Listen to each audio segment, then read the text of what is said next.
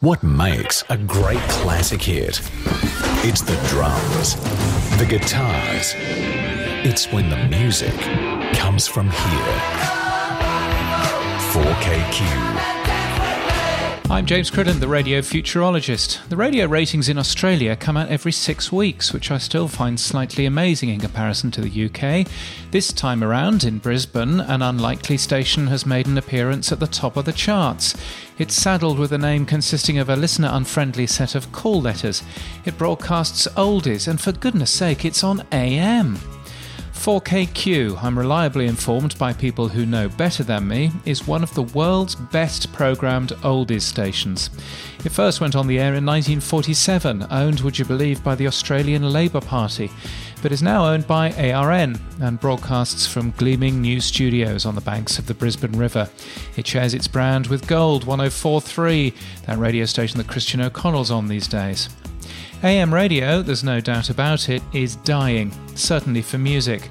Brisbane lost its other big commercial AM station, 4BH, a few years ago. That now relays sport from Sydney.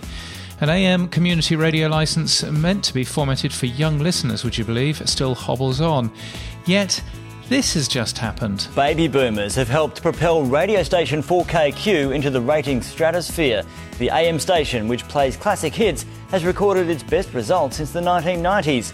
It now sits in second place, equal with stablemate 97.3 and just behind FM juggernaut Nova. Yes, 4KQ is now the number two station in Brisbane, and it's an AM station. The reasons why? Well, it isn't just an AM station. 4KQ is, of course, also on DAB, and a number of apps, including Radio App, Australian Commercial Radio's aggregator, and on iHeartRadio, which is licensed in Australia by ARN and does particularly well on smart speakers in the country. Now, I've absolutely no doubt that the station's current high results in the ratings are because they're not just an AM station. They've worked hard to make themselves available in as many places as possible. And they're also one of the most visible stations for local events, sponsoring various activities like the annual festival and even appearing on the Brisbane edition of Monopoly. The platformists believe that AM and FM is what makes radio work and that we can force our audience to tune in.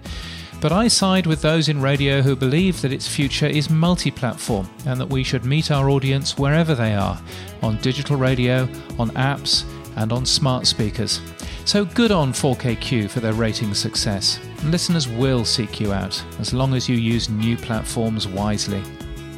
You can get my weekly newsletter at james.crid.land and daily podcast news at podnews.net. And until next time, keep listening